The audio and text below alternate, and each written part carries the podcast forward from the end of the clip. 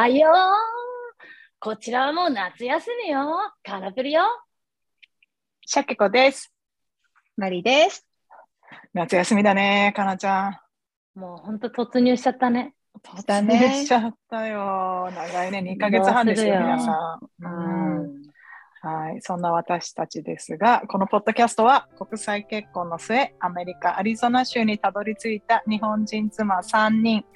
今日はまさよちゃんがお休みなので、スタッフのマリーに手伝ってもらって、だからやっぱり3人でお送りしています。イェイイェイ、いつもありがとうね。うん、サポツのみんなも元気かしら？日本はそろそろ梅雨の気配がしたりしてんのかね？どうだろうね、6月だから。ああ、もう入ってるよね。う。うんん。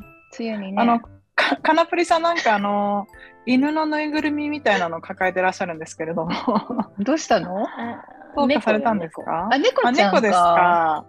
なんかぬいぐるみって、でもさ、カナプリのよう男の子2人で、パパとカナプリで、なんかぬいぐるみあるイメージないんだけど。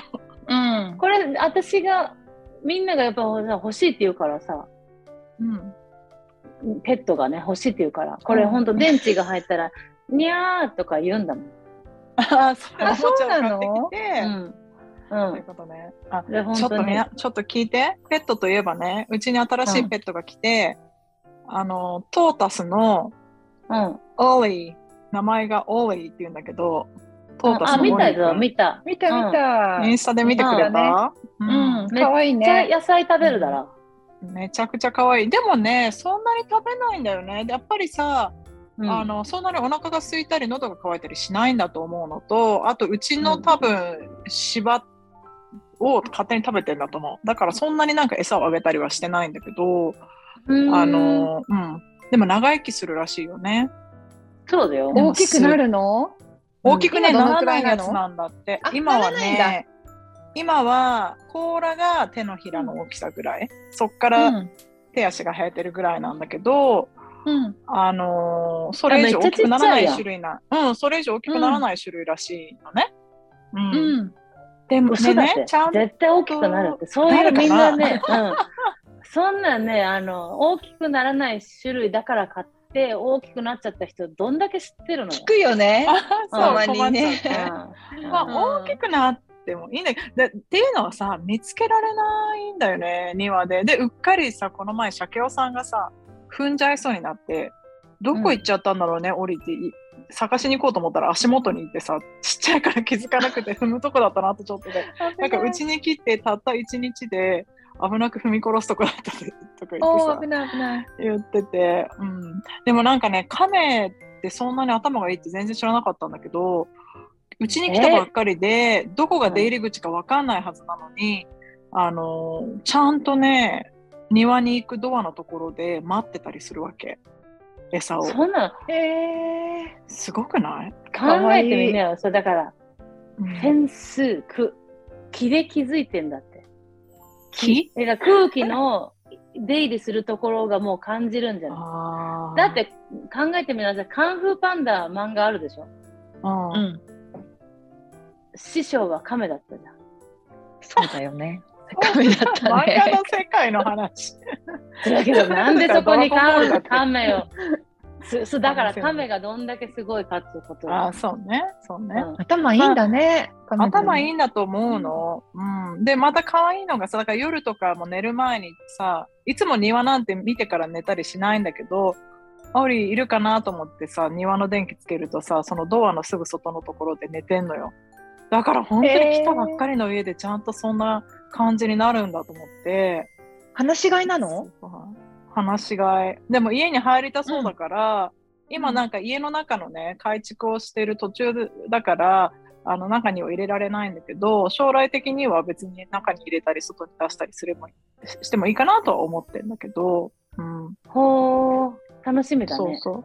初めてのペットまあ、ハムスターとか金魚とかいたけどね、うん、だから久しぶりのペットかな。犬とか欲しいっていう気は言ってるけどねうん亀といえばさ、何？動物園にもいるじゃん、このあれフェニックスにその大きな亀のさ、うんとにかく甲羅が、甲羅が硬いじゃん。うんうんでさ、あの交尾の時期になるとさ、あの上に乗ってさ、その出す音がコンコンコンコンっていうの見たことある？私あるけど。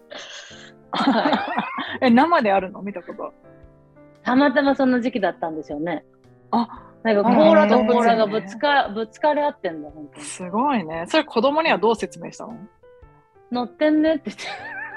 あ遊んでるねって言ってさ。どうすんのよ、じゃあそれ。ね、ああいう時ね。うん。なんか、それで言うとさ、なんか、かなちゃんの家とキャンプに昔行った時にさ、あの、カエルがすっごいたくさんいたわけ。で、うん子供たちが喜んでカエルを捕まえてさ、箱に入れたりしたんだけど、もうあっという間にそこで交尾が始まって、もう子供たち大興奮だったよ。覚えてるかなちゃん。もう男の子カエルの、私全然覚えてないの、うんそれ。あ、本当に。うん。なんかその交尾のことをなんかメイティングって英語で言うじゃん。うんだからメイティングしてるとか言ってさ、すごいもうキャーキャー言って そういうのが楽しい時期なの。ー引っ掛けるんかね。何をあれって。精子をこうカーってかけるんかなと思って。今でもその時期だよね。春だからさ。だってね、あなたたちは道見たら、うずらのさ、うん子供がキーって走ってるでしょ？うん、たまにある。そうそうそうめっちゃ速くない？うん早い早い。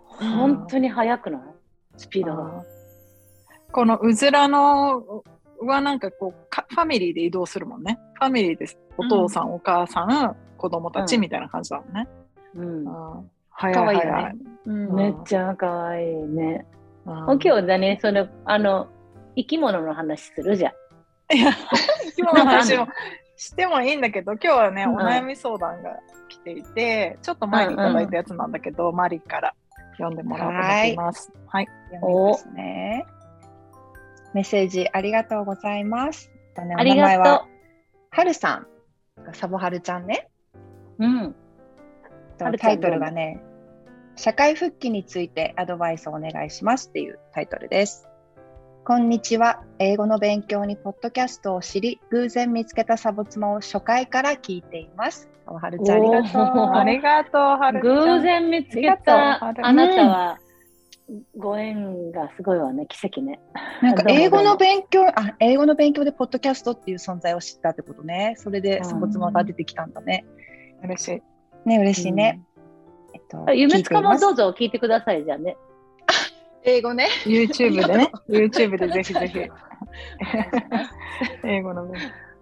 今では日々の楽しみになっています。誰にも相談できない私の悩みを聞いてください。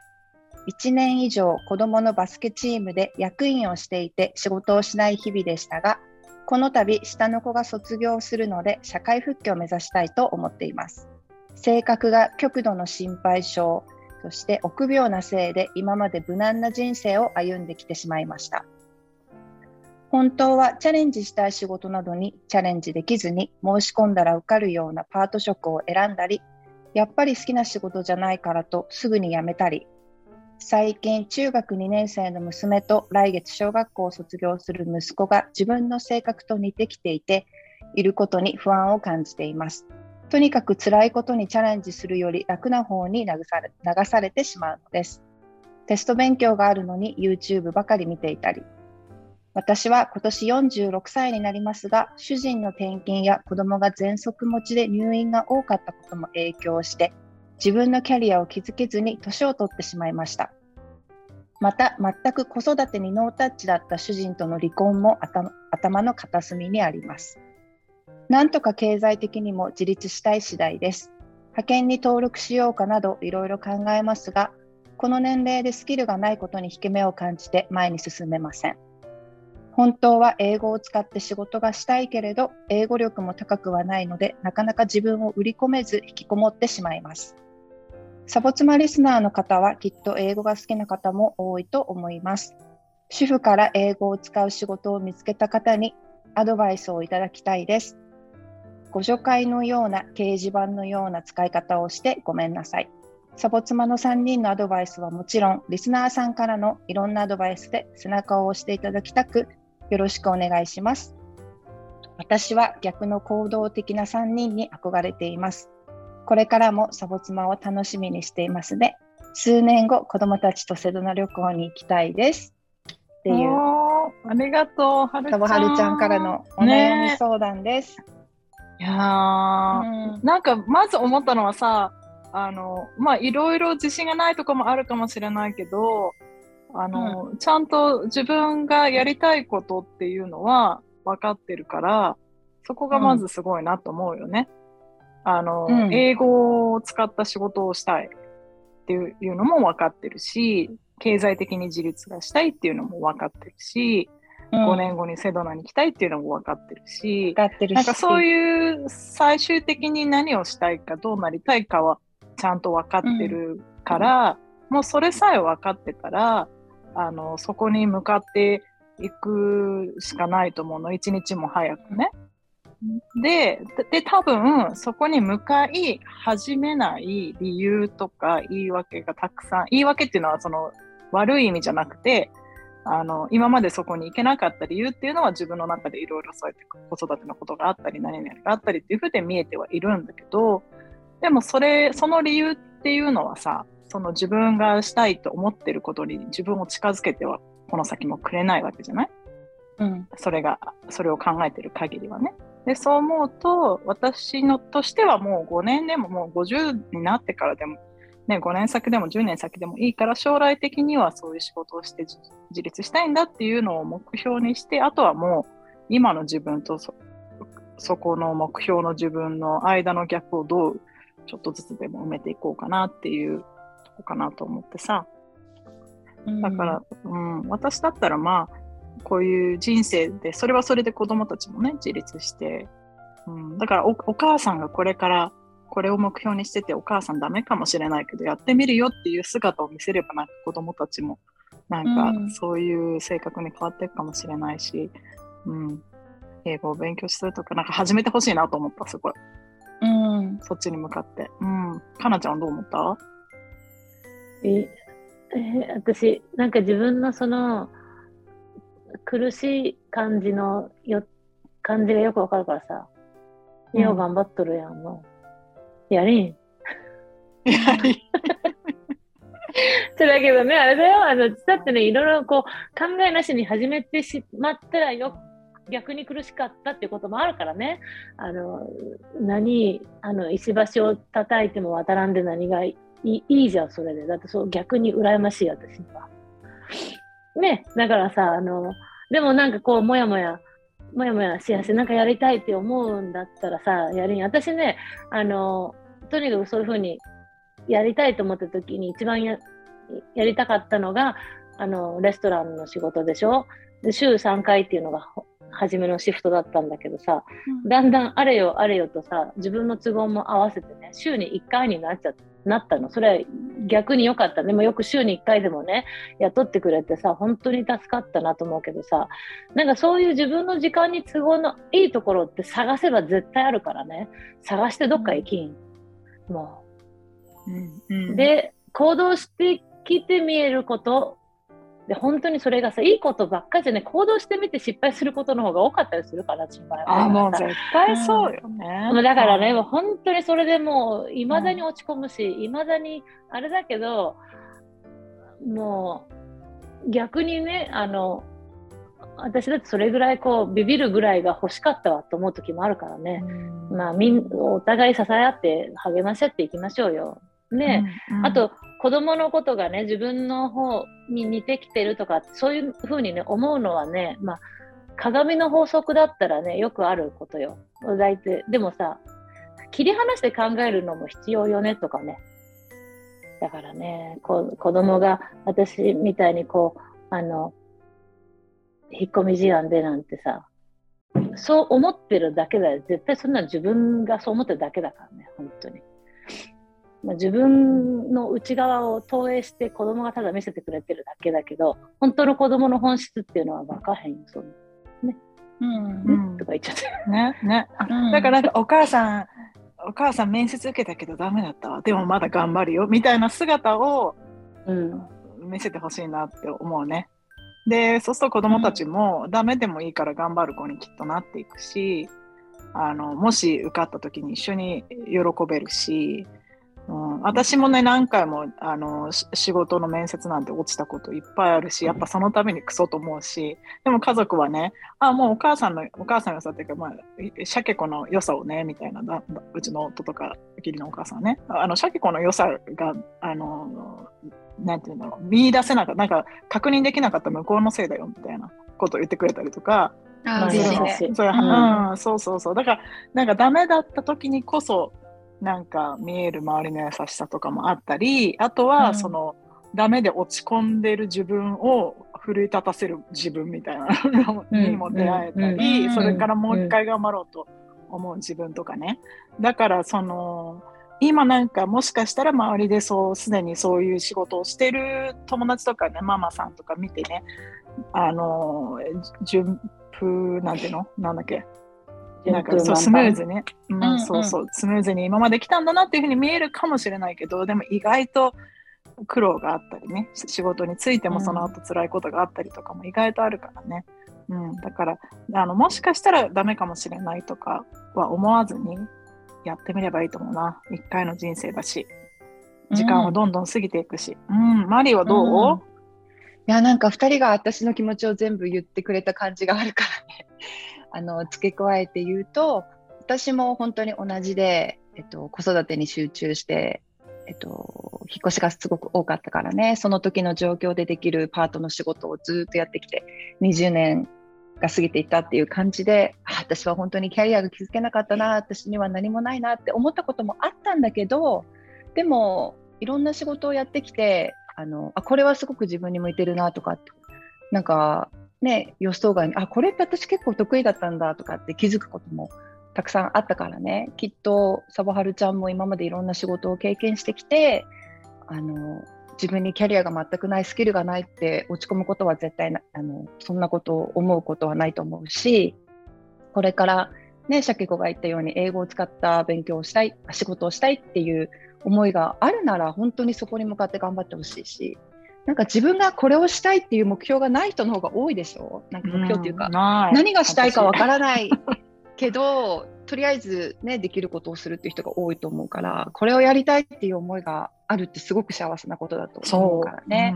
ね、うんだから、もう背中を押してあげる。頑張れうん。っていうお気持ち。う。うんんうんやりたいものがあることが素晴らしい。すごくいいことだよね。うんうんちょっと気にうん気になってさ、お父さんとの離婚も少し片隅にだけどさ、自分がもし働き始めたらさ、やっぱり社会に出てる、その、なんていうの？苦しいのをさ、頑張ってるのもなんとなく理解できたらさ、あこの人も頑張ってきたのかなって言ったら、ちょっと心がほぐれてうん。見方が変わるかもしれんしね、わからんよね。うん。だから、そうね。んで、うん。やっぱりもうやめたらやめていいしね。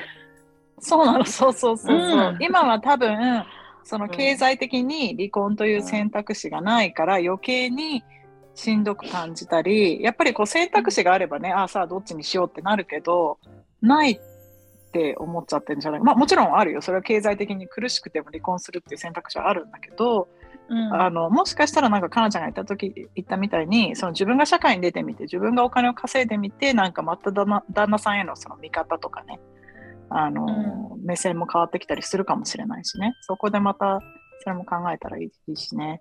うん、うんそうそうそう。いやでもこういうさやっぱり社会復帰迷ってます系のお悩みサポツマ多いからみんな共通して考えていることなのかもしれないね。